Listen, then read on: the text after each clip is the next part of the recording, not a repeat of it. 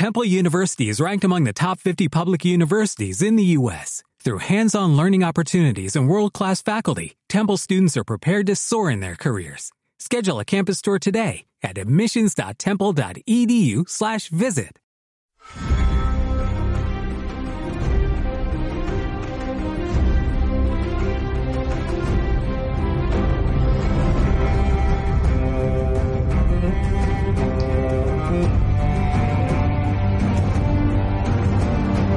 Adentraos en esta noche oscura que alberga horrores.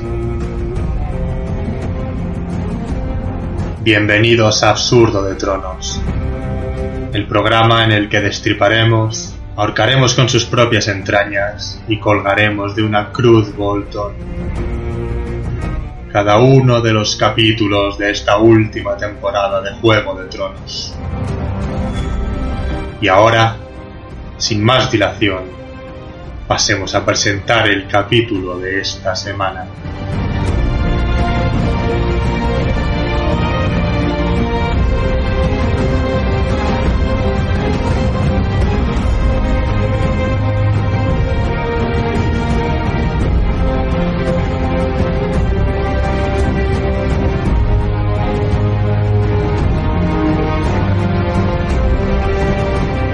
Capítulo 3 The Long Night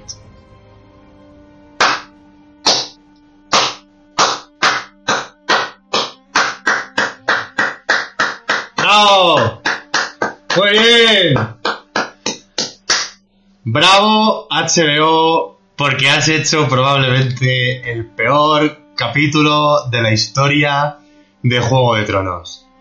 Así, con estas os lo digo. Tal cual, sin vaselina. Esto es una mierda de campeonato.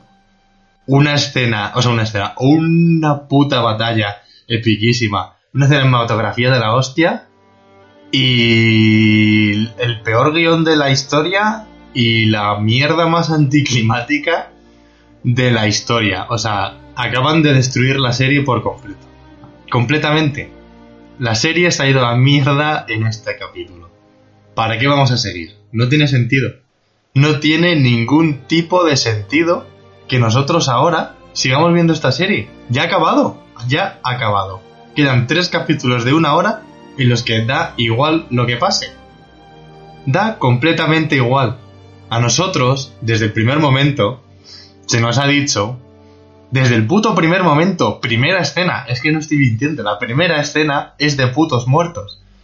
Sale ahí una mierda de esas dibujada de los cojones de los otros, de los caminantes blancos, esa es nuestra primera escena. Nos están diciendo que hay unos putos colgados en el norte, unos muertos, que van a acabar con todo. Llevan metiéndonos miedo ocho temporadas. Desde el primer capítulo.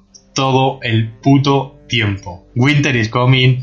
El enemigo es la muerte. Ojo, cuidado con el rey de la noche. Ojo, cuidado con todo, con todo. Es el puto malo final. Te lo llevan diciendo desde el principio. La séptima temporada se basa básicamente en que da igual Cersei que da igual quién se pelee por el, eh, por el puto trono de hierro de los cojones, lo importante es la amenaza que viene del norte. Lo importante es luchar contra la noche. Lo importante es luchar contra la muerte. Pues no, gilipollas. No lo es. Payasos. Ya está. HBO dice que no es lo importante. Que después de ocho temporadas, no. Ya está. El malo está muerto. A tomar por culo. Lo importante es Cersei y el puto tronito de los cojones. ¡Boom! en vuestras putas caras. Ya está. El anticlimas absoluto. La serie no iba de lo que pensabas que iba. La serie va de otra mierda. La serie va de quién coño se siente en el puto tronito de los cojones y quién se pincha el culo con las espadas.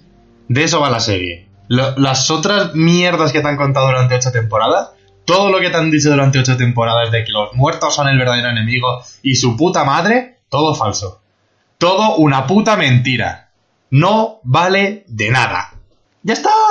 Ya está. Todo una mierda. Todas las profecías, los cometas, su puta madre, los dragones, no vale de una mierda todo esto. Todo el libro, toda la serie, todo lo que has visto es mentira. Ya está. Ahora lo importante es ver quién coño se siente en un puto sitio en un asiento de mierda, que encima es incómodo, que ya lo han dicho siempre. Eso es lo que importa. HBO, me cago en la puta. Me cago en la puta. ¿Qué hago en estos tres capítulos que quedan? ¿Qué hacemos todos? Eh, lo primero que se va a alargar la situación. Porque si han necesitado solo un capítulo para acabar con la puta amenaza absoluta, para acabar con el Rey de la Noche, ¿por qué vas a necesitar más de un capítulo para acabar con Cersei cuando tienes... Bueno, no tienes nada, es que en realidad no tienes nada. Tienes dos putos dragones, o uno, no se sabe, y cero soldados. Tienes unos héroes que aguantan mucho, y ya está. Y el otro tiene 20.000 pavos. Ya está, es lo único que hay que ponderar. ¿Qué vale más? ¿20.000 tíos o dos dragones? O uno y medio. No estoy muy seguro de si uno está muerto o no. Eh, el que gane de, esa ecuación ha ganado esta mierda. No hacen falta tres capítulos. Para nada. Eh, no, quedan más jugadores en, el, en esta mierda. Solo está Cersei y la compañía dorada con sus calamarcitos. Y Daenerys y Jon con un dragón y medio y cero soldados. Cero soldados. O sea, como luego después de la que han liado sobrevivió uno solo de los soldados, estáis viendo la mierda más incongruente de la historia. Así. Porque una cosa es que esto pueda ser impredecible, que eh, es lo que nos han enseñado desde el principio, que el protagonista muere en el capítulo 9 de la primera temporada. Eso es impredecible. Que ahora, después de matar al malo final, de repente aparezca alguien que les dé un ejército a, a John y a Danny no es impredecible, es incongruente. No hay jugadores, no, no puede salir de ningún sitio ese ejército. Y tampoco puede sobrevivir después de lo que hemos visto en esta batalla. Porque no puede. No había nadie vivo cuando ha acabado el Tal cual. Eso es así.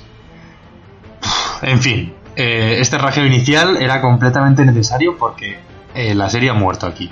Y ahora voy a intentar desgranar esta mierda escena por escena y probablemente me encienda varias veces porque es que nada tiene sentido de lo que hemos visto. Nada. Nada. Antes de nada, eh, para antes de empezar con el capítulo, una queja que he oído generalizada es que no se ve nada. Efectivamente, no se ve una puta mierda. Como he dicho al principio, esto está muy bien grabado y todo eso. Eso es verdad. Lo malo es que HBO es una basura. Las plataformas de streaming de HBO son una puta basura. Y no se ve nada. No se ve absolutamente nada. Esto lo ves en tu casa, en tu pantalla 4K, con todo cerrado y sigue sin verse bien.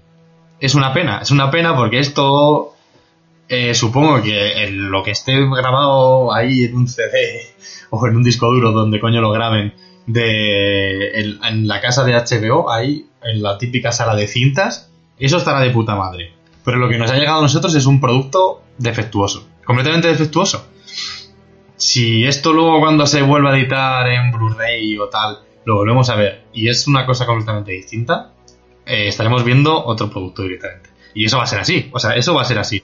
Porque lo que nos dieron ayer, bueno, ayer, ya el domingo, es una puta mierda. Es que es una puta mierda. No se ve nada. Em, joder, es que está fatal.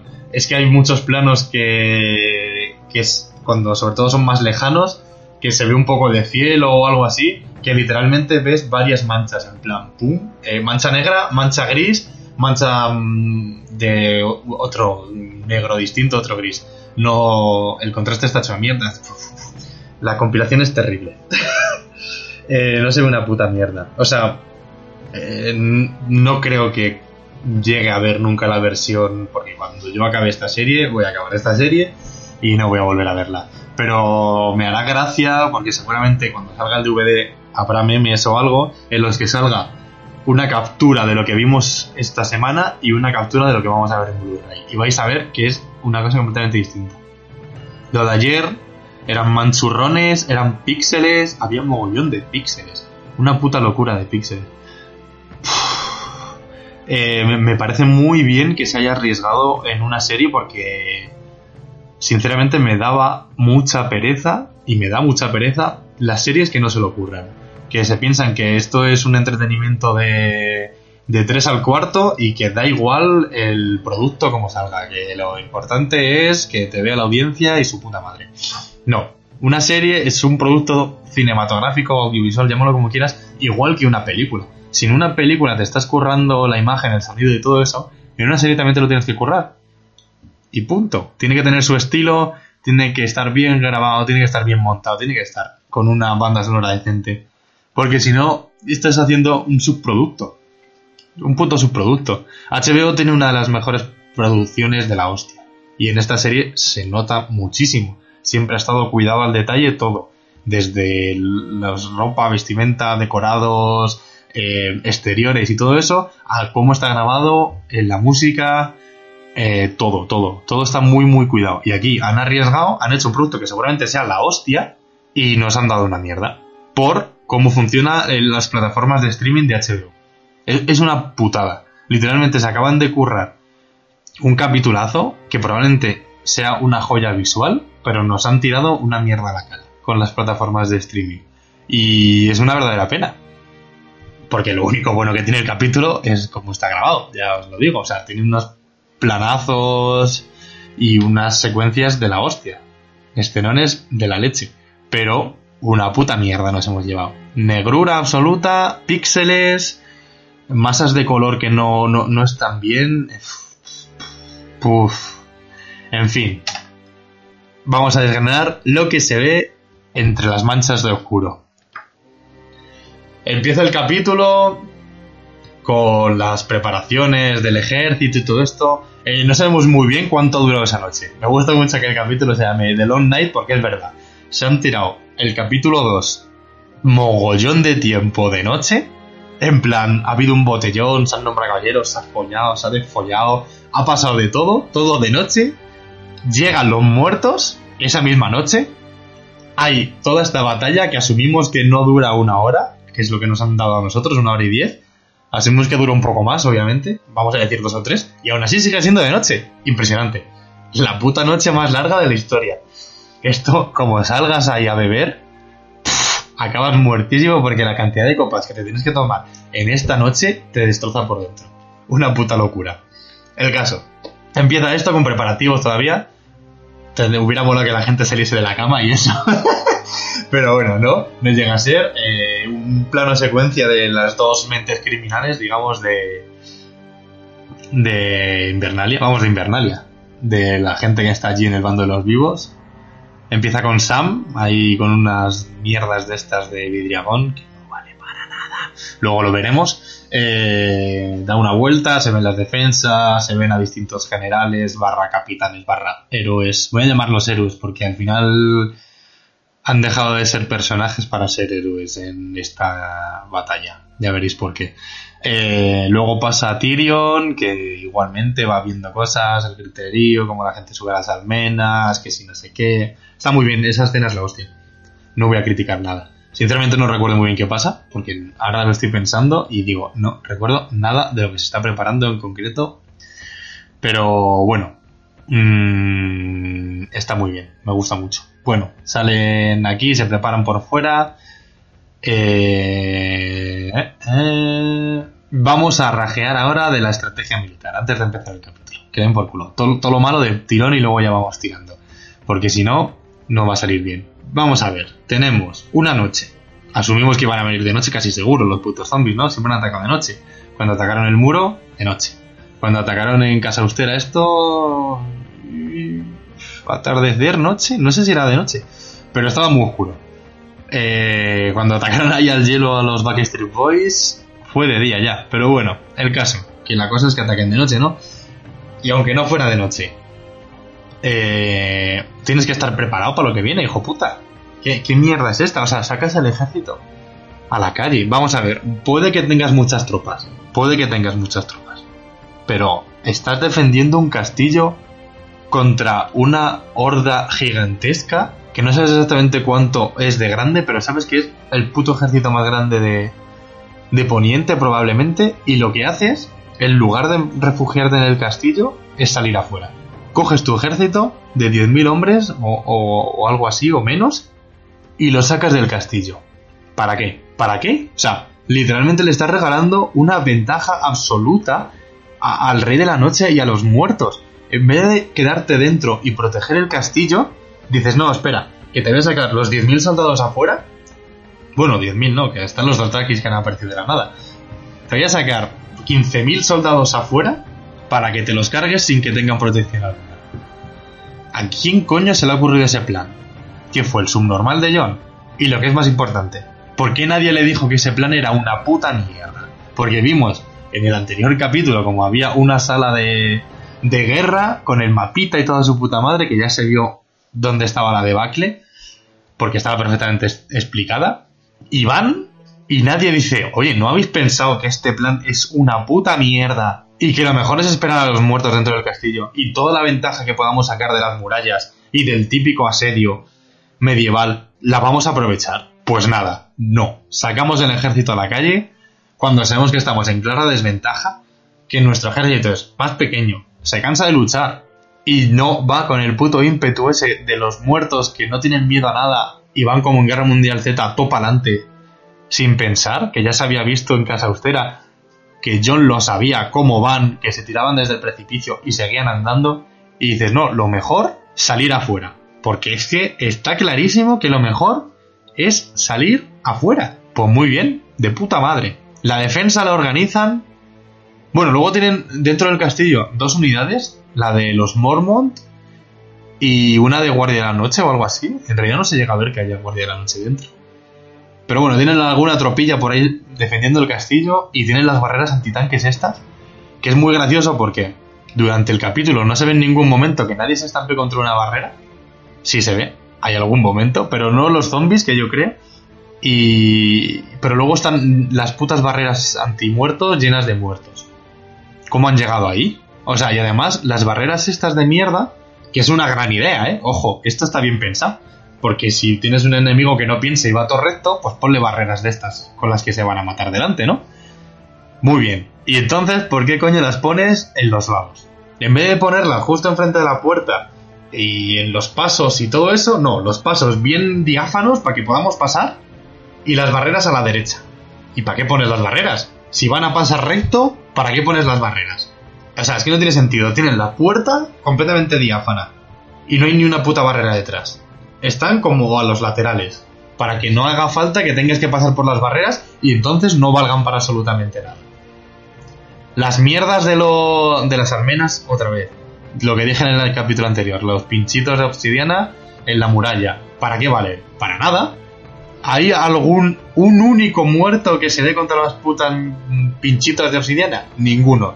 Como ya auguré en el, en el capítulo anterior, no se da nadie.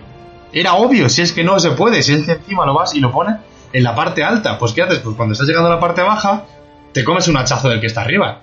Nadie va a intentar subir por la parte más difícil. Es que, por Dios.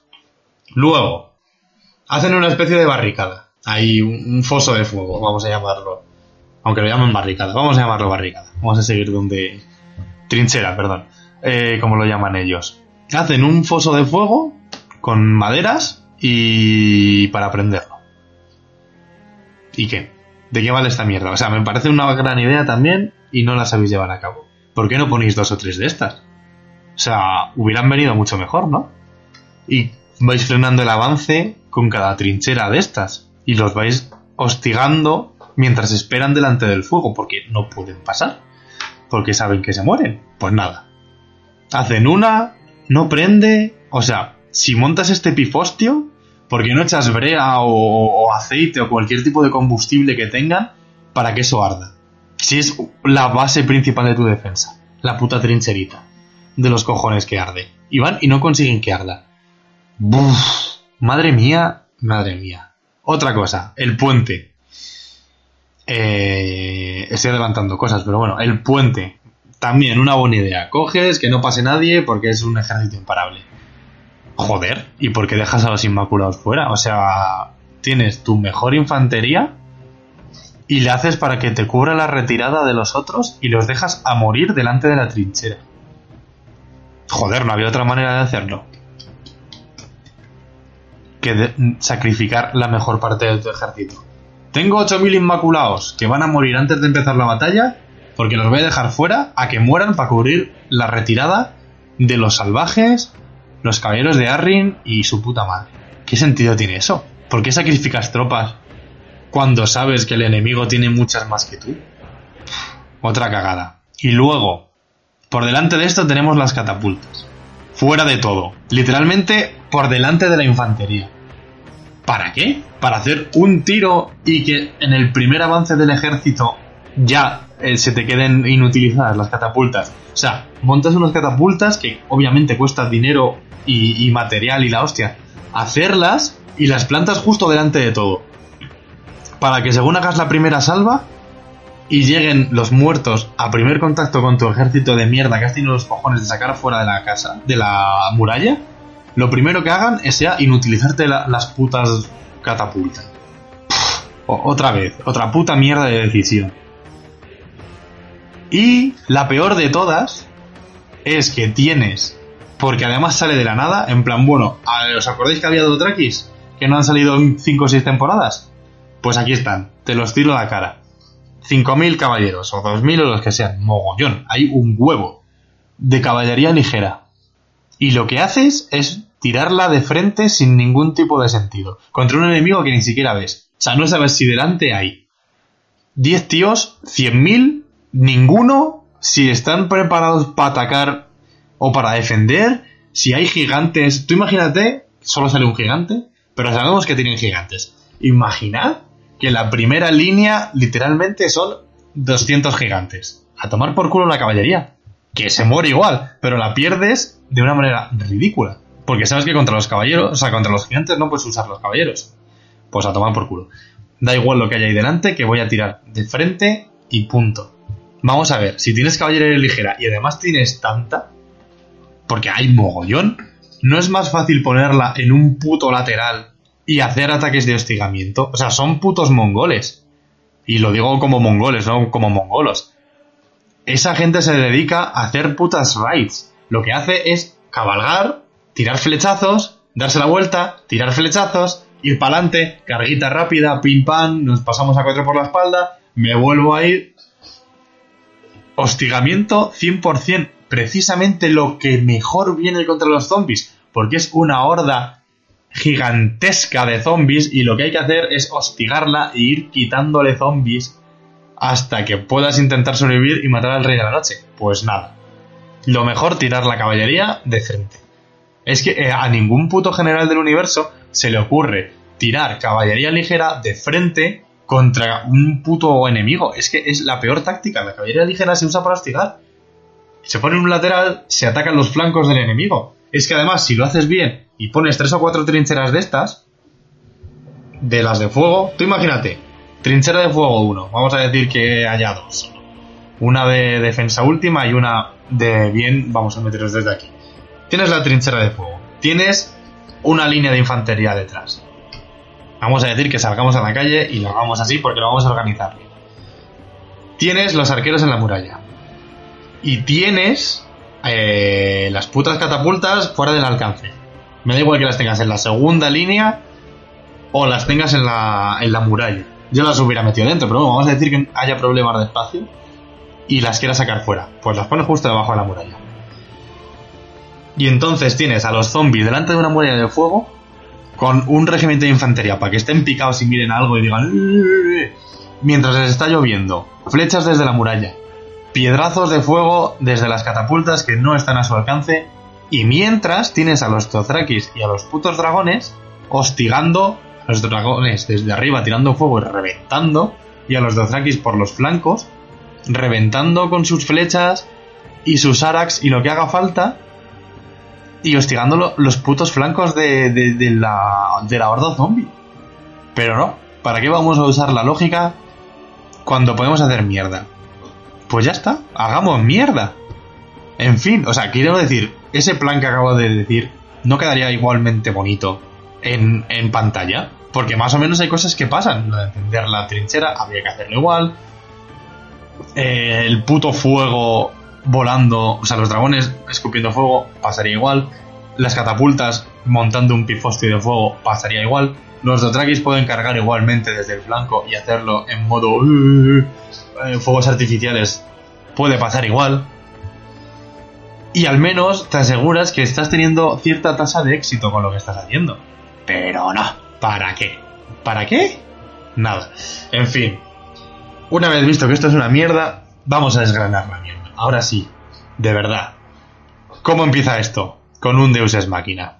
Melisandre, que llevaba una temporada también sin salir, que nadie sabe dónde estaba, ni qué hacía, ni por qué lo hacía, aparece. No dice nada, literalmente no dice nada. En plan, hola, soy Meli, feliz Navidad. Eh, no, no dice nada. Habla con Yora, que yo creo que no la conoce de nada, y le dice que si habla el idioma de los Dothraki, que les va a encender las espadas. Vamos a ver, si tú eres Yora, o los Dothrakis, y viene de repente alguien a caballo, justo antes de la batalla, a tu puto frontal del ejército, ¿qué vas a hacer? Lo puto acribillas a flechazos, lo revientas. Vamos, no le dejas venir ni de coña. ¿Para qué? ¿Para qué vas a dejar venir a alguien que, que no sabes quién es? Y encima la otra llega. Y lo primero que dice es que si sabe traducir, pero que no conoces de nada llora, hija de puta. ¿Por qué le tienen confianza a alguien que aparece de repente en medio de la noche, justo antes de la batalla? Yo no lo haría. O sea, para nada. Es lo último que tienes que hacer, fiarte de alguien que aparece de la nada delante de tu puto ejército cuando sabes que estás jugándote los cuartos y que vas a morir dentro de un rato. Pues nada, la dejan y encienden los Arax, en plan, para que quede bonito, literal, para que quede bonito, y los tiran de frente contra el ejército a morir. La escena mola mucho, ver la caballería ahí cargando y tal, con las... con las catapultas expulsando fuego por arriba y tal. Queda muy bonito. Pero es que sois subnormales. Es que no hay nadie en Juego de Tronos que piense. No hay nadie. Es una puta vergüenza. Es que no, no- se le ocurre a nadie pensar en serio. Lo paso muy mal viendo esta puta serie. Lo paso fatal. Eh, pero es que... ¿Qué sentido tiene eso? No tiene ningún puto sentido. En fin, ya ahí la cagan de primeras. Toda tu eh, caballería ligera, tus 2.000 o 3.000 o 5.000 los que sean, muertos en una carga suicida que probablemente no se haya llevado ni un puto muerto por delante. O sea, sí, pero no muchos.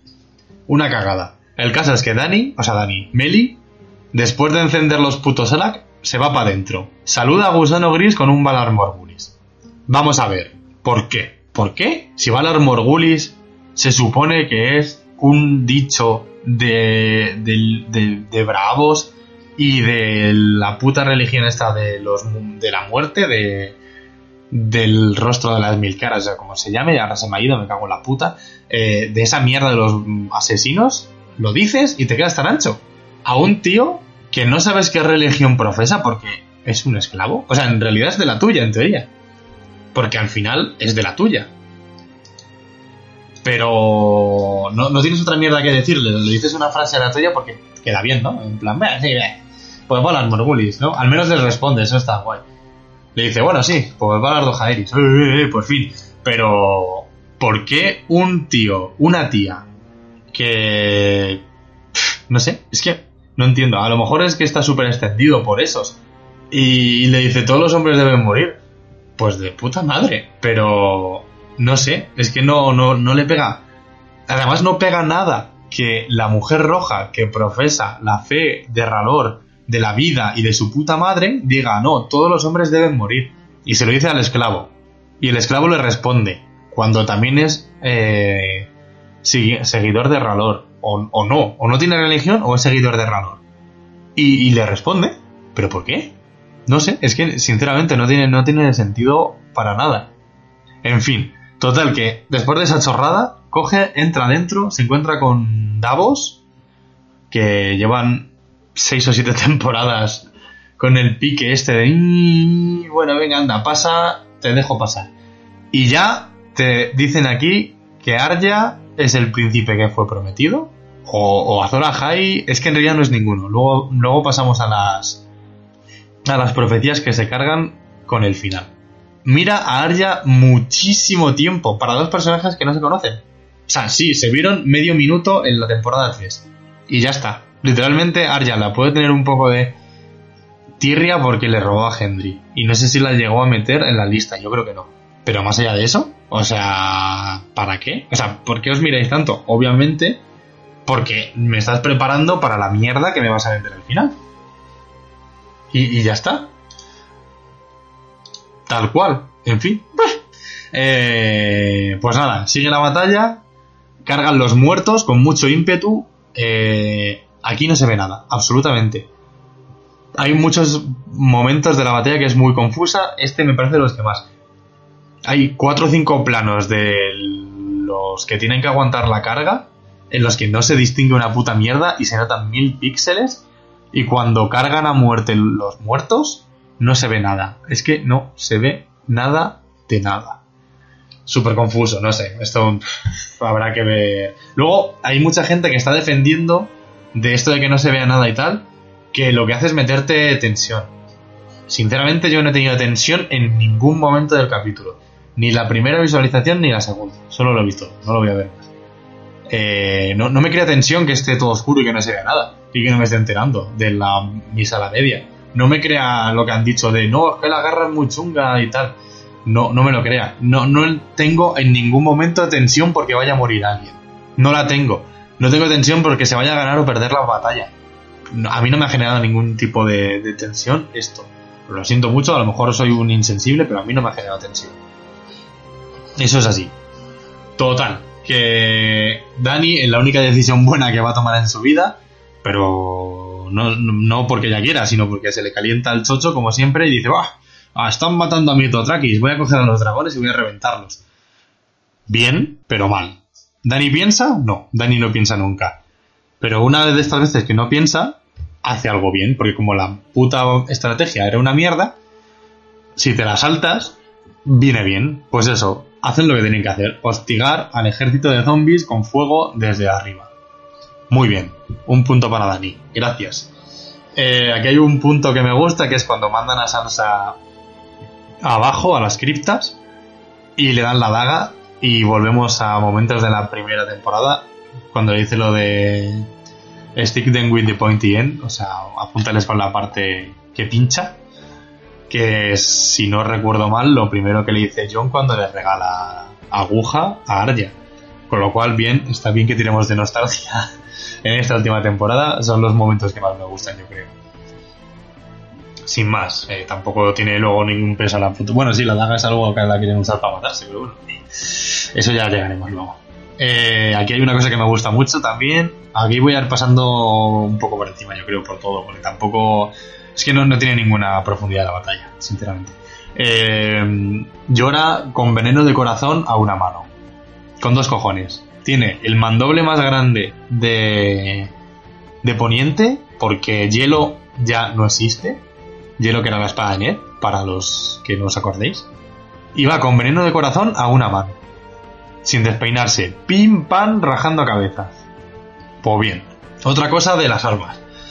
Eh, las armas de obsidiana. Las armas de obsidiana solo valen con los caminantes blancos, por lo que parece. A los muertos les da un poco igual. Los mata, pero los mata igual que los mataría una espada de acero normal.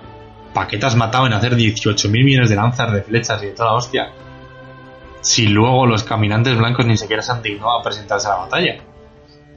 Porque lo malo que tienen las armas estas de obsidiana es que se rompen. Porque se rompen. La puta obsidiana se quiebra con cada golpe. Era una de las tácticas de los mayas. Las putas flechas de obsidiana que según te la clavaba reventaba dentro del cuerpo y estabas muerto porque obviamente si te clavan una flecha y se te deshace dentro del cuerpo en 10.000 partes, estás muertísimo, se te va a infectar y te vas a morir. Esto es como las balas estas de dispersión que hay ahora, que son iguales, las de punta hueca. Va de eso. Pues nada.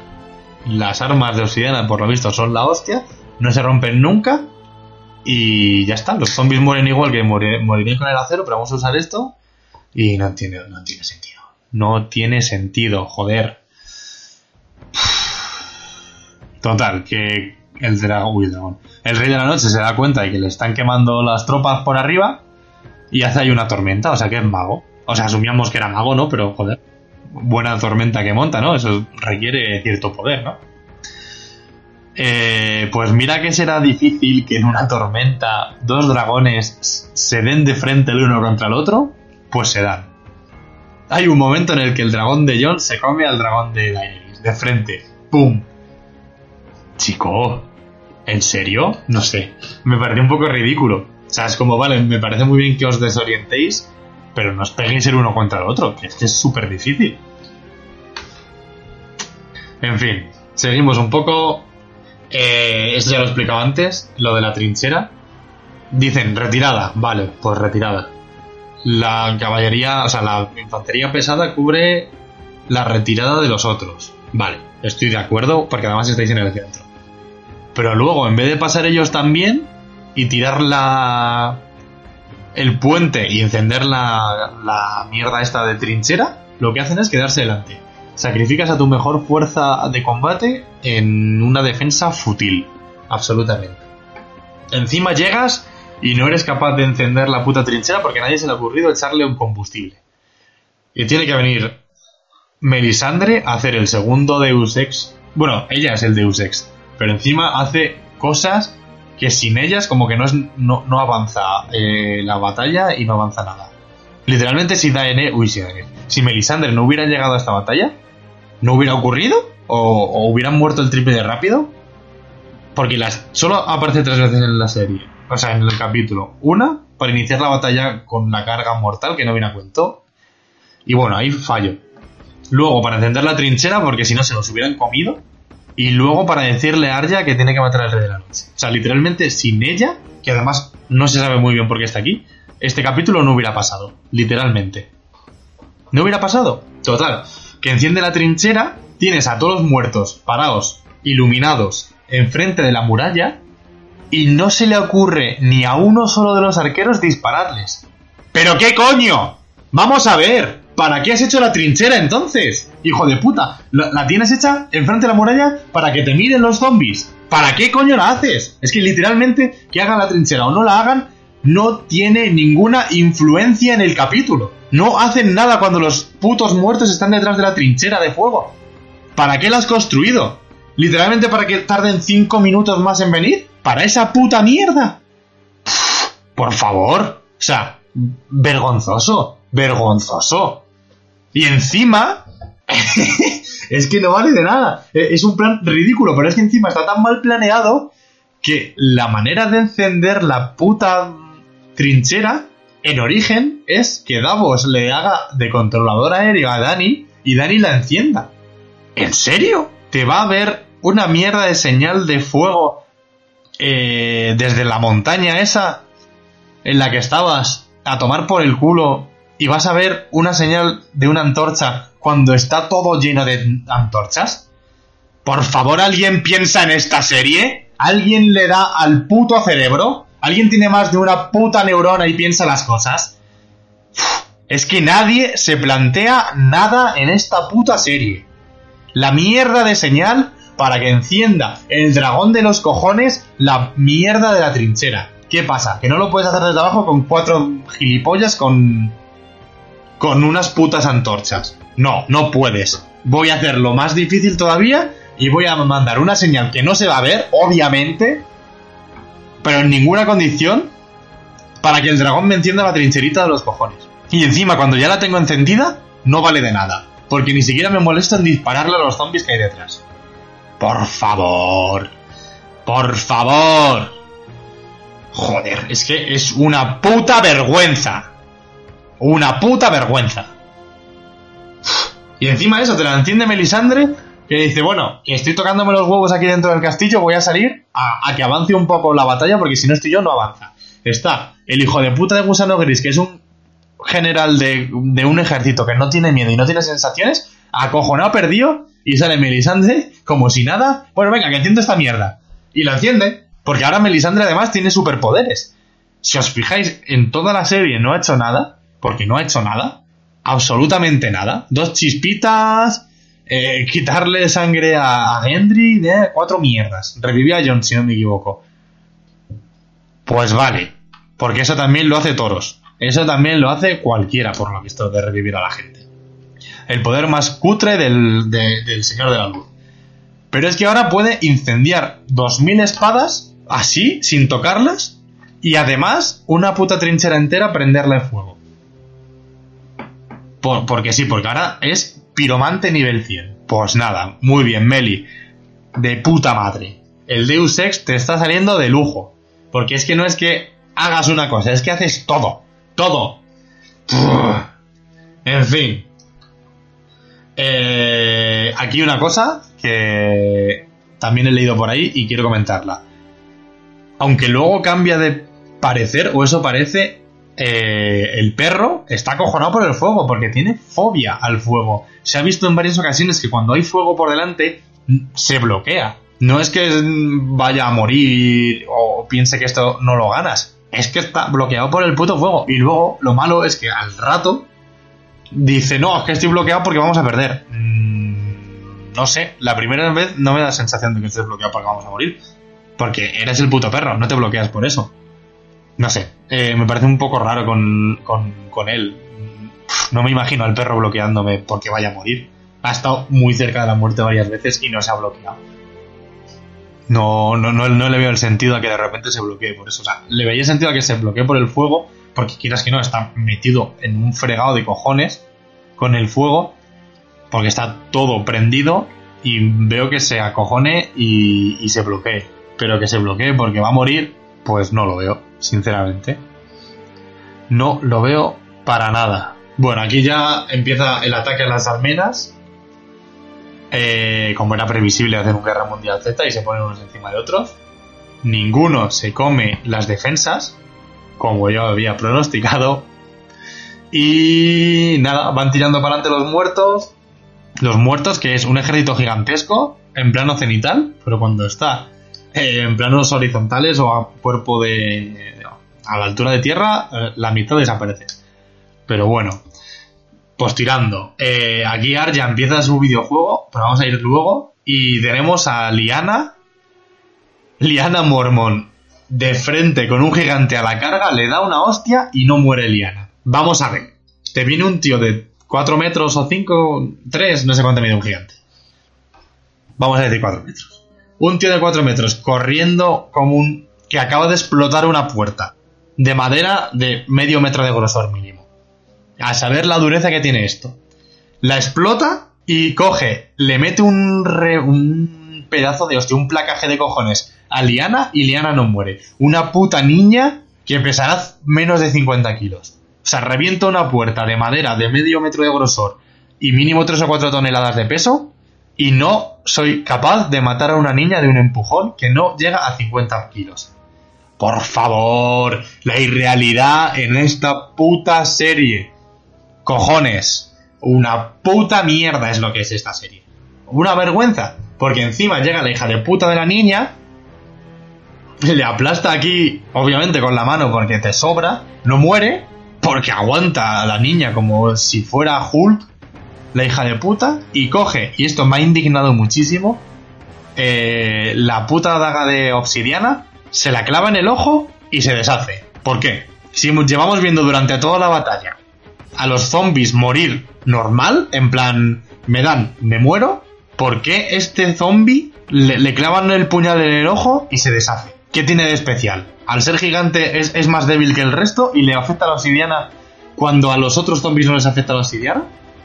¿O cómo va? Además, lo mejor es que después de darle el topetazo según entra a Liana, lo primero que hace es coger una de las barreras antitanques de estas, que están llenas de pinchos de obsidiana, y se la tira a un mendrugo. Y ahí se ve que se pincha con 50 putos clavos de obsidiana que tendrá la barrera y no le pasa nada. Ah, pero si Liana me clava con un pincho, entonces sí me muero. Venga, por favor. Es que, joder, ¿qué puta lógica tiene esta serie? ¿Qué puta lógica tienen los muertos? No tienen ninguna lógica. Es que no hay nada de lo que pase que tenga lógica. Con los muertos de los cojones. Sus debilidades son las que a mí me salga de los huevos según el momento. Y con los caminantes y blancos, igual. Según me parezca a mí, va a tener una debilidad u otra. Anda la mierda, por favor. O sea, una puta verga. Una mierda como un piano.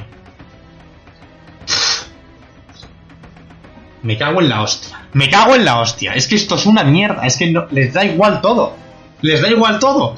Y les da igual todo, por ejemplo, ahora que Arya está huyendo, el perro dice, ¡Uy! ¡Ojo! Que, que, me matan a la niña. Ok, venga.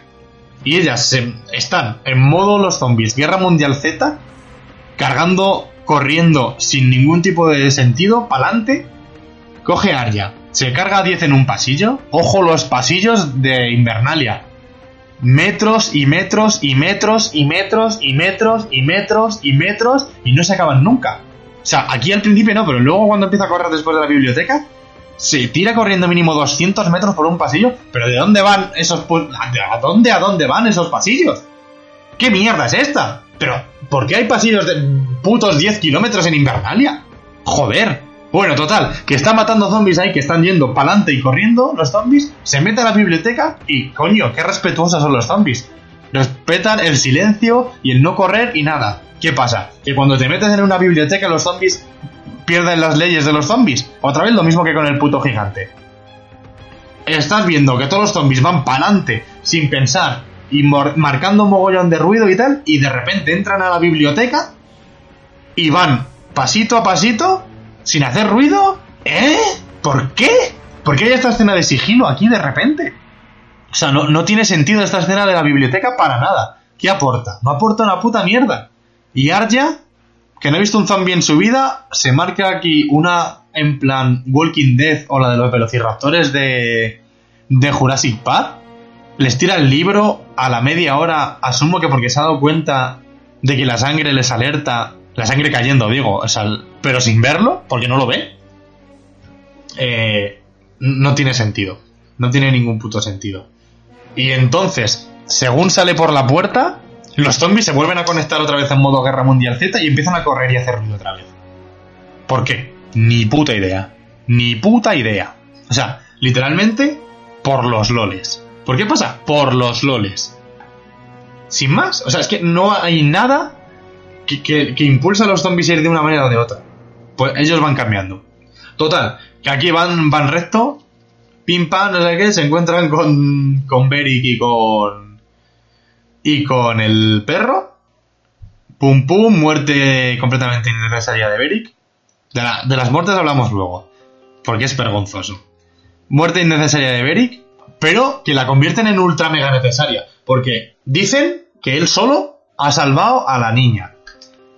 Tu destino desde hace cinco temporadas era revivir 20 veces para que hoy en este pasillo te comas cuatro puñaladas y Arya pueda vivir. Con dos cojones. Porque me sale a mí de los cojones Melisandre que he vuelto a aparecer en un momento crítico para decir que tú estás aquí porque a mí me sale los cojones y vas a morir aquí. Y ahora, porque a mí me sale los cojones, que esta sea la elegida. Porque le dije en la temporada 3, en la única frase que le he dicho, que iba a cerrar muchos ojos. Y por eso me sale a mí de los cojones ahora que Arya es Azor Ahai. Porque llevo, pues yo que sé, 5 o 6 temporadas, que si Stannis, que si yo, que si voy a quemar a Siren y toda su puta madre buscando a Zora High y ahora resulta que lo sé desde la tercera temporada que, que es esta la, la, la, puta Zora High. Porque a mí me salen los cojones que sea ella. En plan, no, no, es que es Arya. Y lo sé desde la temporada 3. Pero mientras voy a estar diciéndole a Stannis que es la Zora High quemando a su hija. Eh, cuando me encuentro a John se me pone dura y digo, no, espera, que a lo mejor es John Azor Ahai. Pero por favor, me cago en el puto príncipe que fue prometido y en su puta madre. Me cago en la serie, me cago en Melisandre y me cago en Arya. ¿Pero de qué va esto? ¿Por qué es Arya de repente la puta princesa que fue prometida? No ha hecho nunca nada. Pero nada de nada. O sea, no tiene sentido. No tiene sentido. Ni ha nacido de la sal y la tormenta ni, ni ha sacrificado a lo que más quería para conseguir eh, aportadora de la luz, ni su puta madre. O sea, todo lo que hace que John pueda ser el príncipe que fue prometido, una puta mierda. Todo lo que hace que Dani pueda ser la princesa que fue prometida, una puta mierda. Hay mínimo 5 o 6 mierdas en esa puta profecía que cumplen los dos y que Arya obviamente no cumple ninguna pero eh, a tomar por culo. Mata tú al rey de la noche porque me sale a mí de los cojones que ahora lo mates tú. Porque te lo digo yo. Porque te dije que ibas a cerrar ojos azules en la tercera temporada. Pero por favor. Una puta mierda. Y encima, lo peor de esto es que va a crear una puta incongruencia, otra vez, porque qué raro en esta serie. Le dice la hija de puta, y en este orden. Vas a cerrar ojos marrones, además dice muchos, no sé por qué. Ojos azules y ojos verdes. Vamos a suponer que los ojos marrones son los Frey, que se los carga todo. Los ojos azules son los putos muertos. Y ha cumplido por ahora con los dos. Y los ojos verdes, obviamente, es Cersei, barra los Lannister, que son, según las reglas de Juego de Tronos, que es que cada familia tiene unos rasgos genéticos muy característicos, los eh, Lannister tienen ojos verdes y pelo rubio. O sea, que tiene que matar a Cersei también por si hubiera matado a poca gente, vamos a seguir haciendo a la superheroína que sea la única que hace algo en Poniente. Tal cual, que mata a Cersei. A tomar por culo. No sé si va a matar también a Tyrion y a Jaime, porque no tiene sentido que los mate. Pero como tiene que cerrar muchos ojos verdes, pues no sé. No va a ser solo Cersei la que muera, ¿no? El caso es que si cumple con esa profecía de mierda que se acaba de inventar, Jaime, que es el balonqua, que tiene que ahogar a su hermana, no lo va a hacer. Entonces te cargas una profecía que también ha salido en la serie, no sé si en la temporada cuarta o la quinta, se veía el rollo este de Cersei en la feria con la bruja. La principal motivación de Cersei en la serie y en los libros, que es la puta profecía de la bruja, y va y se va a ir a tomar por culo porque le va a matar a Arya. A la mierda. Punto. Pues ya está. Porque es que no tengo la fe de que sea Jaime el que mate a Cersei como debe de ser, según estaba profetizado, porque entonces, aún así, se van a cargar lo de Arya, porque le dice marrones, azules y verdes, en ese orden. Con lo cual Cersei la debería matar también Arya. Resumen, la mate que la mate va a estar mal hecho, porque ya han dado valor a una profecía de mierda y se va a incumplir una de las dos, o la del balón quad o la de los ojos verdes. Porque sí, porque te han salido los cojones que Arya mate al rey de la noche out of nowhere y con una profecía de mierda, que no, no, lo es ni siquiera, yo creo que fue una frase aleatoria que le dijeron en la tercera temporada y que han dicho vamos a aprovecharla. Pero si la aprovechas, vas a cagarla, vas a crear un puto agujero temporal rarísimo ahí. Una puta mierda estás creando. El caso es que aquí le dice la parguera esta de Meli que se carga al rey de la noche, usando esa mierda. Y usando lo de que le decimos al dios de la muerte, not today. ¿Cómo que not today? ¿Por qué le dices algo al rey de la noche? O sea, al rey de la noche, a la muerte. Si esa no es tu religión, hija de puta. Si eso era cosa de Jaqen, si eso era cosa de Sirio, era de los tíos de la casa de blanco y negro. Sois una religión distinta, no me vengas con mierdas. ¿Por qué sabes tú esto? Ya lo has dicho al puto esclavo Valar Morgulis y ahora vienes a Arya y le vienes con el muerto del dios de la muerte. O sea, el muerto, sí, precisamente. Con la mierda del dios de la muerte. Que no es tu religión, hija de puta. No te inventes las frases. Si no te las tienes que saber. ¿Por qué conoces todo? ¿De dónde has salido? ¿Por qué eres tan Deus Ex, hija de puta? Total, que esto pasa en el minuto 55. Atentos a esto. Porque ahora Arya, desde el minuto 55, no vuelve a salir hasta el minuto 1.10 o así que muere el Rey de la Noche. ¿Por qué? ¿Qué has hecho durante todo ese tiempo? ¿Cómo has llegado hasta allí? No se sabe. Me voy a inventar las cosas. Está la puta fortaleza llena de sucios muertos pero yo atravieso como me sale de los cojones por aquí. Porque me salen de los huevos irme y hacer esta basura. Y ya está, y no me ve nadie, y cruzo por delante de 20 putos caminantes blancos y doy un salto de 10 metros hasta el, hasta el puto rey de la noche y no me ha visto nadie. ¡Anda, por favor! Una puta mierda es lo que es. Pero antes de llegar ahí, tenemos una puta mierda que se desata con Bran, que se mete, ojo aquí otra vez con los minutos, que lo he mirado porque me ha sentado súper curioso. Minuto 33. Bran coge y barguea, o guarguea o lo llama como sea. Se le ponen los ojos en blanco. Se mete en una manada de cuervos y avisa básicamente al rey de la noche de que está ahí. ¿Qué sentido tiene esto? O sea, ¿Bran es el rey de la noche realmente o, o cómo va? Porque si no, ¿para qué le avisas? En plan, no, ven ya, que si no se me alarga la batalla y me parece hasta mal. Bájate, intenta matarme y a ver qué sale. Porque sí. Minuto 33, ¿eh? Se tira más de tres cuartos de capítulo, o, dos tercios, en modo Barg. Después de haber avisado. Porque esto pasa automático, ¿sabes? Barguea, jala y avisa al, Rey de la Noche en un minuto. Y luego sigue en modo Barg hasta que aparece el Rey de la Noche otra vez. ¿Qué has hecho? ¿Por qué estás tirando un hechizo de 30 minutos y no pasa nada. Bueno, 30, 40 o 50 minutos. Literalmente, ¿por qué no pasa nada? O sea, ¿a, qué estás bargueando? ¿Qué, estás mirando? ¿Qué coño estás haciendo durante todo el tiempo que duró la batalla? ¿No estás ayudando? Porque está claro que no estás ayudando. Eh, no sé si estás controlando al rey de la noche. No queda nada claro. O sea, no se sabe qué estás haciendo durante toda la puta batalla. Pero para nada claro. Y plantea muchas dudas sobre si realmente eres el rey de la noche o no, Bran. Plantea muchísimas dudas. Sinceramente, porque es que no, no, no, entiendo qué haces durante más de media hora bargueando. Pero sin que se note que estás bargueando, en plan, no hay nada. O sea, no hay ninguna acción en la batalla que pase porque alguien esté siendo controlado por ti. Ya sea un animal, una persona, no hay nadie que esté siendo controlado por ti.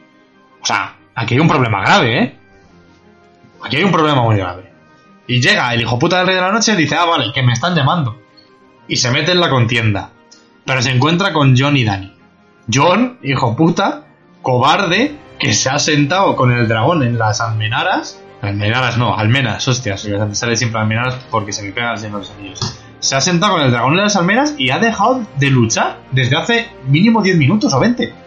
Hijo de puta, ¿quieres la mayor ventaja que tiene tu ejército? ¡Úsala! Pues nada, el colega ahí sentado. No, no, es que estoy muy bien aquí sentado sin hacer nada. Hijo de puta.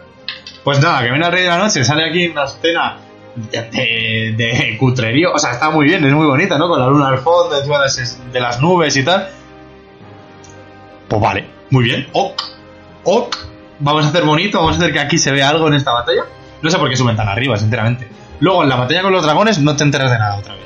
Literalmente no te enteras de nada. No sabes qué pasa. Porque, como que se acuchillan los unos a los otros, eh, queda como muy claro que, que el dragón de John, que nunca sé cómo se llama, porque si Viserion es el muerto, ves, se me va a olvidar el nombre.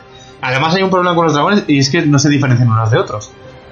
Nunca sabes cuándo es Drogon, cuándo es el otro. Al muerto se le distingue un poco porque tiene como las alas rotas, en plan, tiene agujeritos en las alas y más o menos sabes que es él. Pero a los otros dos no se les distingue. El caso es que se enzarza el de John y el de. Y el del Rey de la Noche. Se, se revientan. Pero el puto dragón zombie se queda igual. Le sudo los cojones. Mientras que el dragón de John acaba en el suelo y no se vuelve a saber de él hasta, hasta ningún momento. Literalmente, el dragón de John se cae al suelo y no sabemos si está muerto o vivo. Por cuatro zarpazos que le ha metido el otro dragón. Así, sin más. O sea, ese dragón puede estar perfectamente muerto o no. Porque, a saber, según convenga. Según convenga, porque como en esta serie todo es según vaya conveniendo, pues ya está. Te meto cuatro zarpazos y puedes estar muerto o no. No sabemos las resistencias que de los dragones, ni hostias. Y al otro le arrancan media cabeza y sigue vivo. Que vale que es un zombie, pero hostias, se le arranca media cabeza, ¿no? Cuidado, que sigue vivísimo, que es que se tira media hora matando tíos luego después con la cabeza partida, ¿sabes? Como que se vuelve loco, porque no sé si pierde medio cerebro se vuelve loco o algo así, pero el tío sigue bien, el tío sigue bien. En plan, puede moverse, puede volar, puede tirar fuego, puede hacer cualquier cosa. Sin más. Y entonces aquí se cae el rey de la noche desde 100, 200 metros de altura y no se hace nada. No se hace nada. El tío no se hace nada. Es que no, no entiendo la mecánica del Rey de la Noche. Porque ahora llega Dani, le tira con fuego de dragón, que probablemente sea la bomba nuclear de, de Poniente, o sea, el arma más poderosa, y tampoco le hace. Pues nada, o sea, eh, o sea, mira que lo había dicho Bran ya, no sé si les hará daño el fuego, pero ¿por qué no les va a hacer daño el fuego? Si son pura magia, si, si es fuego, si son criaturas contrarias a las tuyas. Si tú eres de hielo y el otro es de fuego, por cojones te tiene que hacer algo. ¿Sabes? Porque entonces, si no te hace nada, cuando en la temporada anterior el colega este le tiraba con la lanza de hielo a Viserion y lo mata de un toque, le tenía que haber rebotado. ¿Sabes? Si sois opuestos, pero el fuego no mata al hielo, el hielo no mata al fuego tampoco. Un poco de lógica, ¿no? O sea, quiere decir, si uno no le hace daño al otro, el otro no se lo puede hacer al uno. Porque se supone que hay cierta incompatibilidad. Porque si no, lo que es el Rey de la Noche es un superhéroe de cojones que no puede morir por nada, exceptuando una piedra. ¿Por qué eres vulnerable a una piedra y al acero valirio? ¿Por qué eres vulnerable a una aleación de acero? O sea, el acero valirio, ojo, que se supone que es eh, acero trabajado en mil capas y con hechizos, y con hechizos te puede matar. Pero un puto hechizo de fuego, que es lo que es al final la llamarada de un dragón, no te puede matar. ¿Eres inmune a la magia o no lo eres? No eres una puta mierda. No hablas, no has explicado nada, no se sabe qué quiere, no se sabe tus debilidades, no se sabe tus puntos fuertes, porque en realidad no has hecho nada. O sea, literalmente durante ocho temporadas lo único que has hecho ha sido levantar así un poquito las manos y que los muertos se levantan, con lo cual entendemos que tenéis un poder de nigromancia de la hostia, tirarle una lanza a un dragón y matarlo de un toque, y ahora sobrevivir a una caída de 200 metros sin que te pase nada y a una llamada de dragón sin que ni siquiera la armadura se te ponga un poco negruzca. ¿De, ¿De, qué vas? O sea, es que no entiendo qué haces en esta serie. Literalmente no tengo ni idea de cuáles son tus motivaciones. Ni por qué estás aquí, ni cuánto llevas aquí. O sea, se supone que llevas aquí desde el principio de los tiempos casi. ¿Y, y, y de verdad te va a matar una mierda de espada? O sea, una, una daga de basura. ¿Te toca la daga y te mata? No, no, entiendo nada. O sea, no entiendo nada. ¿Qué me estás vendiendo? ¿Qué, ¿Qué haces? ¿Por qué existes? O sea, literalmente, ¿por qué existes? ¿Se supone que te crearon para meterte contra los humanos o algo así? ¿Te rebelaste? Y, pero tienes debilidad al acero valirio. ¿quién ha creado esto? O sea, ¿por qué, por qué funciona así? No, entiendo nada de, esta mierda. No, entiendo nada. Es que... Eh, literalmente, normalmente me hago un guion de esto, ¿no? Lo tengo hecho. Normalmente ocupa una cara. El de hoy ocupa dos caras enteras. Y es que acabo de empezar la segunda cara. ¿Sabes? Una puta mierda. Esto no va a acabar nunca. O sea, en realidad no va a durar tanto, porque no sé. Porque me quedan cuatro chorradas de decir. Pero, cojones, es que no, no, tiene nada de sentido. No tiene nada de sentido. Porque además aquí, justo cuando cae él, ahora viene John a como a matarle, en plan cuerpo a cuerpo, que lo podría matar perfectamente, ¿no? Tiene acero valirio, pues ya está. Tiene carta blanca. No hay, no hay ni un solo muerto que siga en pie. O sea, toda la parte de fuera de Invernalia, todos los muertos están muertos. Hay un par de planos que se ve perfectamente en los que no hay nadie en pie. O sea, tienes el ejército más grande de todo Poniente, que mínimo habrá 50.000 o 100.000 muertos, y ya se han muerto todos. Porque dentro de la ciudad hay también otro plano, no sé de quién coño, que se nota que están matando como un par de muertos, pero que ya no queda nadie. O sea, ya se ha acabado. El ejército de los muertos literalmente ha muerto. Se ha ido a la mierda. De repente, ¿sabes? Después de la trinchera que sobraban a Cholón, en cuanto se ha metido Arya a la biblioteca, han muerto todos los muertos que había. Todos. Se los han cargado. O sea, la mejor defensa de la historia.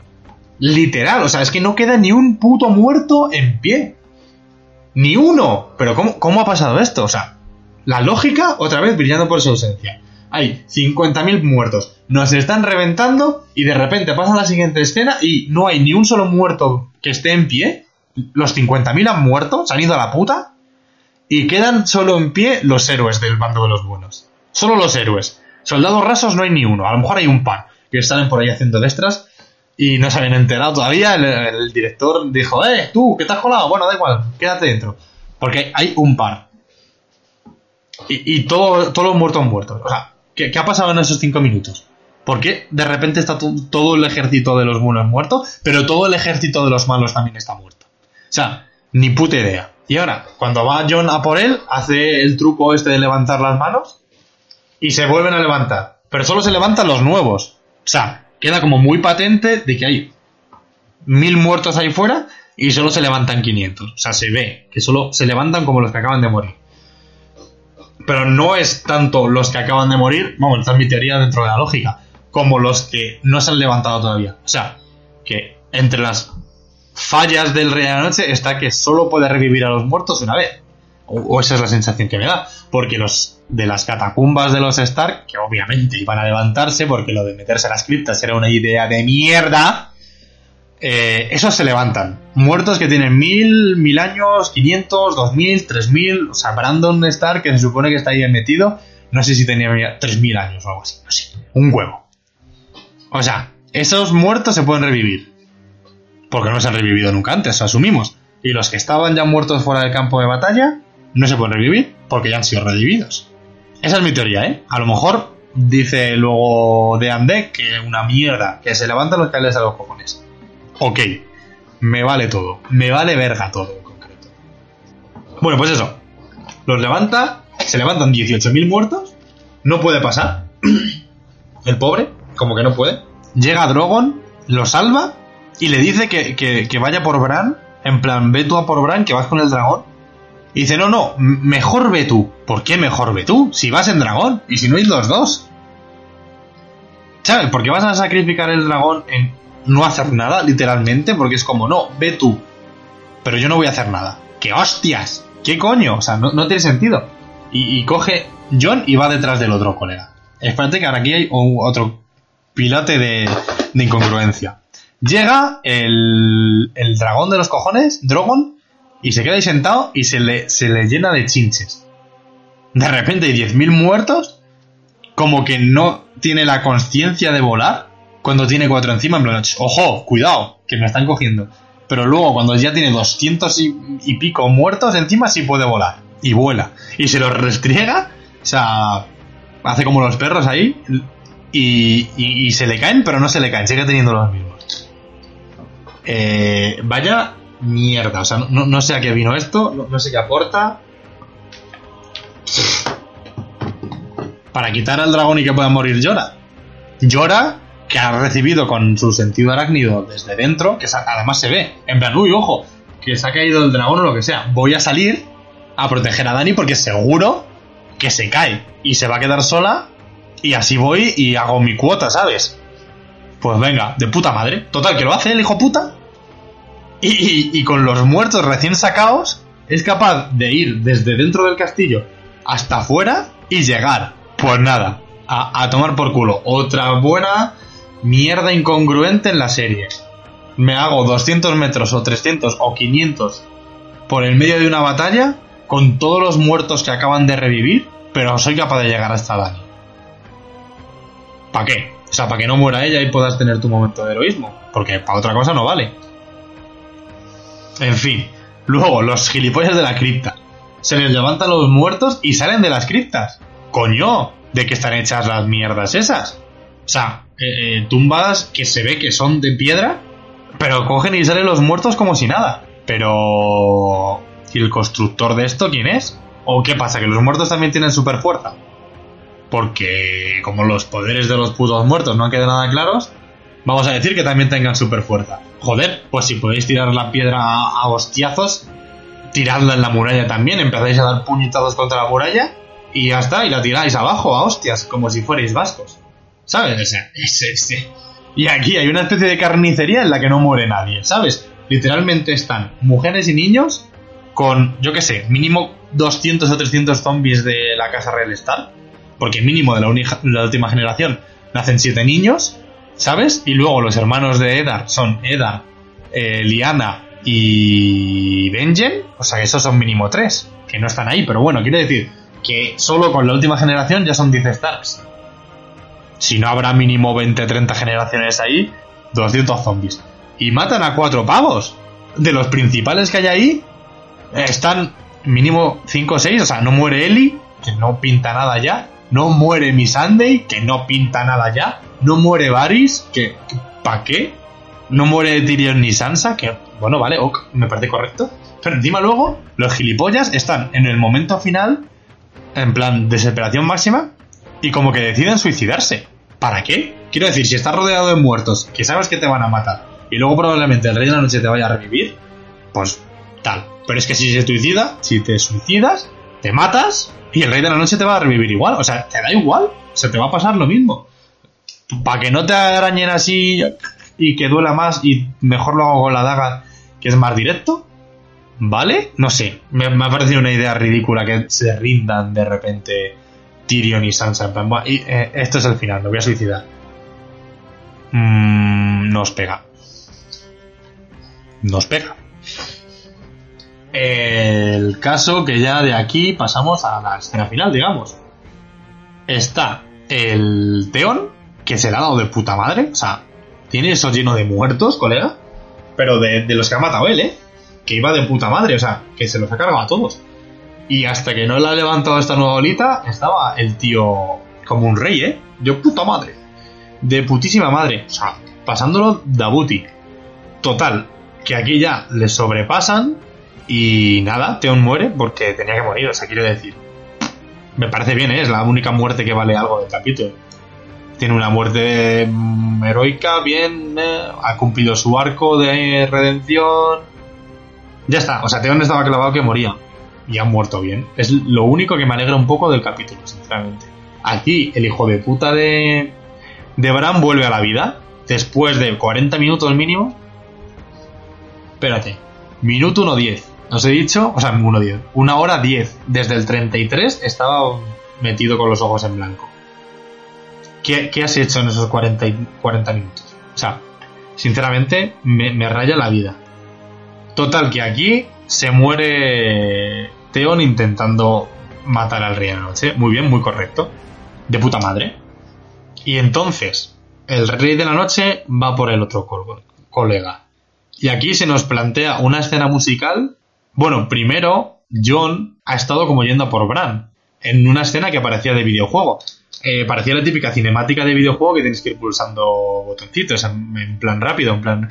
eh, vas andando rápido, dale a la X, que te salta algo. Ahora, ahora triángulo, ahora círculo. Tal cual, o sea, si os fijáis y la volvéis a ver, desde que sale de. de pelearse con el Rey de la Noche hasta que llega al dragón, parece un videojuego. Porque encima, como que le va siguiendo un poco la cámara, es más o menos un plano de secuencia. No, es un plano de secuencia. Eh, le va siguiendo y va haciendo como mini acciones, en plan pulsando botones. Tal, que si ahora te cierro la puerta, que si ahora sale un zombie y, y lo rajo justo en el momento exacto. O sea, parece un puto videojuego esa escena. No, no sé muy bien. O sea, a mí me descolocó un poco, la verdad, no, no, no me gustó. Eh, también sobre todo porque no vale para nada. Es como, bueno, yo voy a avanzar aquí hasta que llego al dragón, dragón monstruo final y, y no puedo pasar de este boss. Mm, vale, no sé. Y luego los zombies cayendo desde el cielo, ¿por qué? o sea, han vuelto a modo Guerra Mundial Z, solo estos, porque los que están con el Señor de la Noche, o sea, con el Rey de la Noche, están tranquilos. No entiendo nada. O sea, pues vale. O sea, literalmente es todo muy pues vale. Y, y va avanzando por ahí, el solo, eh, dejando morir al resto de héroes, que luego no muere ninguno, porque ¿para qué van a morir? Total. Está Sam tirado en el suelo durante media hora llorando y, no muere el hijo puta. Pero ¿cómo no vas a morir si, si, si tienes 50 zombies encima y tú estás llorando? No sé, no sé, es muy raro. Y mientras eso, eh, se les llega otra vez la ciudad de zombies, lo- los hijos de puta, los caminantes blancos, aparecen por primera vez en la hora y pico, entrando en plan potentorros con, con el rey de la noche, porque hasta entonces no han hecho nada, no ha muerto ninguno, no ha participado ninguno en la batalla, estaban literalmente de jajas allí atrás o donde sea, y ahora llegan sin más a, a la parte principal de la batalla, al principio, y entran con el rey de la noche. Porque sí, porque ya que los he maquillado, vamos a sacarlos, ¿no? Ni puta idea, sinceramente. Es que no, no, no, no- además no hacen nada en esta. En este capítulo. Literalmente no hacen nada. Pues nada. Total, que eso. Eh, muere Theon, va el rey de la noche a matar. Muchas comillas, no se ven. A Bran, porque literalmente yo ahí les veo a los dos mirándose con deseo, literal. Pero no deseo de no, te voy a matar, no, deseo de te voy a follar. O sea, hay una carita del rey de la noche que es 100% eh, te voy a comer la pollita. O sea, no sé de verdad si Bran es el, el rey de la noche real o cómo va esto, porque sinceramente las caras no son de enemistad entre ellos, no, no se percibe ningún tipo de rivalidad, parecen colegas. Parecen colegas. No, no sé muy bien de qué va esto. Y aquí eso, hay una escena larguísima con música que la canción me gusta, pero como que no me gusta que esté aquí porque no suena nada dramático ni traumático y está como que el rey de la noche va a matar a Bran, John no consigue ir a salvarle porque está pasándolo mal con el dragón eh, de una manera muy ridícula todo esto y están todo el resto de héroes entablados en batalla, en plan sale Brienne, Jaime, Jorah y todos los, todos los héroes, que no ha muerto ninguno, porque no, ¿para qué va a morir alguien en esta batalla? Y se hace como muy, muy largo, o sea, como que largan el tiempo demasiado, no sé, muy, muy largo. Y entonces llega Arya, que no salía desde hace 15 minutos, mete un salto de 10 metros de largo, que podría haber ido a las Olimpiadas perfectamente. Todo esto atravesando el castillo, que está lleno de muertos, sin tener ningún problema. Y cuando ya llega al bosque de los dioses, que están ahí los 20 caminantes blancos o los que sean, y mínimo 300 o 400 zombies haciendo círculo, que es que hay un plano medio cenital en el que se les ve haciendo círculo, ju- justo antes de que muera Theon. Y los atraviesa a todos, sin ningún problema, no le para ninguno. y mete ahí el salto de su vida para llegar hasta el Rey de la Noche. Por nada. Venga, incongruencia otra vez. Es que... ¿Por qué pasan las cosas en esta serie? ¿Cómo alguien me explica racionalmente cómo Arya desde la mierda de sala esta donde estaba con Melisandre y, y el perro llega hasta el bosque de dioses sin que le pase nada? Cuando hemos visto que John haciendo lo mismo las está pasando canutas y no es capaz de llegar ni a la mitad del camino. ¿Sabes? Un poco de lógica. Si uno no es capaz de llegar, el otro tampoco. Por muy superheroína que sea Arya, no va a llegar. Es imposible, coño. Sin más, ¿sabes? No, es tan difícil de ver. Pues nada, llega, porque sí, tiki tiki. Total, porque no voy a llegar yo si soy la puta En fin, eh, luego, el truco de trilero este cutre, en plan... Es que además no hay tensión en... ¿Lo va a matar o no lo va a matar? Sin más, le cojo del cuello y dice, eh, truco de trilero, en dos segundos. No, hay tensión ninguna de si va a morir Artia o no. Y lo va a conseguir. Y le clava la daga y la daga le revienta. Porque sí, porque ya hemos dicho que el Rey de la Noche va a morir cuando le parezca bien a, a de Ande. Sin más, pues, pues, voy a morir aquí. Me parece correcto, pues me, muero. Me muero. Y va el tío y se muere. De verdad, o sea, se muere, revientan los caminantes blancos y todos los zombies se apagan. Que era de esperar, ¿no? Porque se supone que es el nigromante mayor y si no hay maestro, no hay minion. Eso me parece bien. Pero literalmente has acabado con el mal mayor, con el enemigo definitivo, el final, en el capítulo 3. Quedan tres capítulos. O sea, no voy a seguir con esto porque ya lo he dicho antes. Pero es el anticlimas absoluto. Sinceramente, no hace falta seguir viendo la serie. Y ya está, tampoco hay nada más que comentar del capítulo porque ahora Meli, como ya ha acabado su mierda, se muere. En plan, pues ya he hecho lo que tenía que hacer, me voy. Me voy y me muero. Y, así acaba el capítulo. En plan, o sea, así muy poético y tal, ¿no? Está amanecido Perdón, que acabo de tirar el micro. Eh, encima estoy con un modo de grabación distinto para ver si se escucha mejor y no puedo parar y volver atrás y esas cosas. Eh, eso, coge y dice, bueno, pues ya está, ya ha acabado mi mierda, me muero. Y se muere y se acaba ahí. Tal cual, y encima hay música. En vez de, sabes que había muchos capítulos como que cuando pasaba algo muy tocho no había música en los créditos. Pues aquí sí.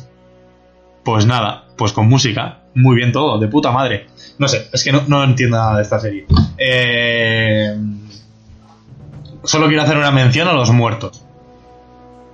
Viene el rey de la noche, con 50.000 muertos. Muere el castillo entero, porque es que muere todo Dios. Literalmente, en las escenas finales esas solo se ven zombies y a los héroes. Pero ¿qué pasa? No muere nadie en el capítulo. Literalmente no muere nadie. Toda la gente que podía morir, no muere. ¿Hayan acabado su arco o no? Tormund, ¿Por qué sigue vivo? Brienne, ¿por qué sigue viva? El perro, ¿por qué sigue vivo? O sea, no, tiene sentido que el perro esté vivo. O sea, ninguno tiene nada que hacer ya en la serie. En las criptas, Varys, como ya he dicho, Missandei, ¿por qué siguen vivos? No tienen nada que hacer. Eh, Jaime, Jaime podía haber muerto también. O sea, depende cómo te lo tomes. Porque aquí depende de la puta profecía de los cojones del balón, pues.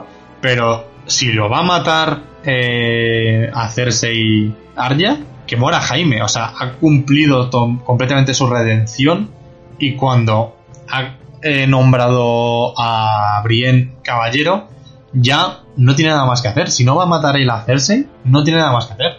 Que muera. Y Brienne igual. Ha conseguido lo que quería hacer. Ya es caballero. Muere. No sé. O sea, es que mueren. Ojo. Edel Penas un señor que la mayoría yo creo que no recuerda el nombre. Sin más, ¿cómo lo hace? medio salvando a Sam, me, ni eso. Un personaje terciario como poco, que no hace nada. Muere, porque sí.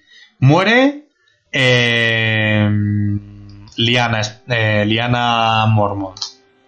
¿Por qué? Porque sí. ¿Qué pintaba esta chica aquí? No pintaba nada. ¿Está bien muerta? Sí, está bien muerta. ¿Está? Pero es que tiene que haber muerto más gente. Muere Beric Dondarrion. Le dan aquí como el sentido de la vida que muera, pero en realidad sabes que es falso, que es que se lo han inventado para meter la mierda esta de que Arya mate el Señor de la Noche. Pero bueno, un señor que podría haber muerto igual que el perro, pero nada, muere solo él. Y luego muere llora. salvando a su reina, no sé qué, vale, esta está bien. Pero no muere nadie más. Es que literalmente tú ves las típicas porras y tal, que hay 17, 20 personajes o los que sean, porque tampoco quedan muchos ya vivos a esta altura de la serie. Obviamente, en esas mierdas no salía Penas, probablemente no saliese Liana, Beric puede, y yo ahora sí salía, obviamente. Mueren cuatro que estarían al fondo de la lista, que no se acuerda nadie de ellos, y no muere nadie más. O sea, el rey de la noche, el malo final, e, el tío que tenía que acabar con todo, no ha conseguido matar a nadie. A nadie. O sea, es que no ha muerto nadie.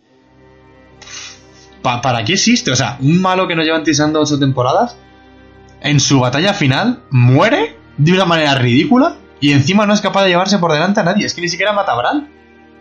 Pues, ¿para qué está Bran? Quiero decir. O sea, sí, será la memoria del mundo, pero si no está ya el destructor de mundos, ¿para qué quieres a la memoria del mundo? Ah, el arco de Bran, que ya se ha acabado, ¿por, qué no se acaba? Tal cual. Pues nada, no pasa nada. Bien, bien. O sea, no, no muere nadie. Yo aquí, que hice una porra de que muera todo el mundo, porque era lo lógico, ¿sabes? Que el malo final matase a todo el mundo, que luego lo pasasen mal contra Cersei, pero no, es que no ha muerto nadie. Y es que luego la única gente que ha muerto, que son los Dothraki, los Inmaculados y toda esa mierda, esa gente ya sabemos, porque nos ha quedado clarísimo, que se van a regenerar.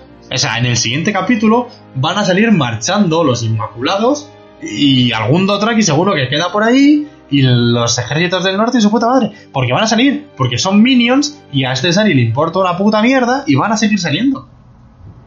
Y ya está, con lo cual, este capítulo de una hora y pico, por ahí 20 horas por ahí, no vale para nada. Literalmente han acabado con la amenaza mayor y la amenaza mayor no ha hecho nada. O sea, ocho temporadas en las que he conseguido matar a cuatro personajes. Cuatro personajes terciarios.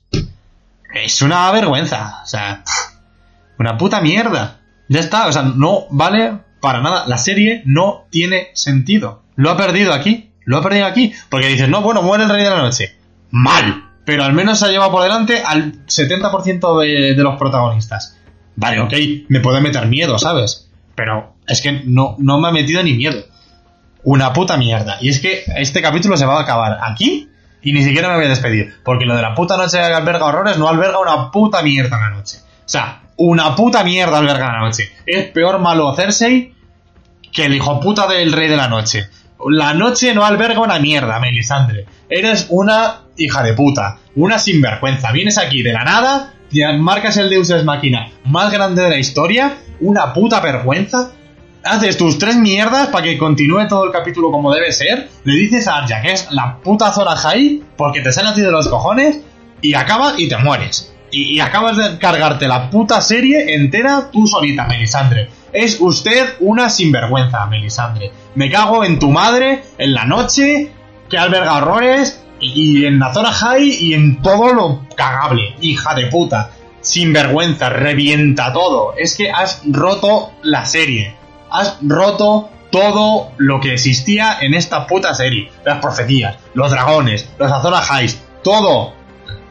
Las ocho temporadas de tensión de qué va a pasar con los muertos. Va a ser una serie atípica y no va a ganar el bueno, sino que va a acabar con todo el mundo muerto y el Rey de la Noche cumpliendo sus putos propósitos. No va a acabar así, porque no me salen ni los cojones, porque lo dice Melisandre. Cago en Dios, es que es una puta basura, sin vergüenza. O sea, no sé cómo te atreves a asistir a... Y encima luego va la hija de puta y se muere. En plan, no, ya he acabado con mis mierdas, ya, ya me puedo ir a gusto a casa. Hija de puta, sin vergüenza. O sea, Dios, David Bená y puto Waze. Sois unos hijos de puta. Unos cabrones. No sé ni para qué voy a acabar viendo esta serie, pero es que seguro que en los tres capítulos de mierda que quedan os voy a insultar lo más grande, porque habéis roto la serie. Hasta nunca. ¿No se merece tu familia lo mejor? Entonces, ¿por qué no los mejores huevos? Ahora, Egglands Best están disponibles en deliciosas opciones. Huevos clásicos, de gallina libre de jaula y orgánicos de Egglands, que ofrecen un sabor más delicioso y fresco de granja que le encantará a tu familia. En comparación con los huevos ordinarios, Egglands Best contiene la mejor nutrición como 6 veces más vitamina D, 10 veces más vitamina E y el doble de omega 3 y B12. Solo Egglands Best. Mejor sabor, mejor nutrición, mejores huevos. Visita egglandsbest.com para más información.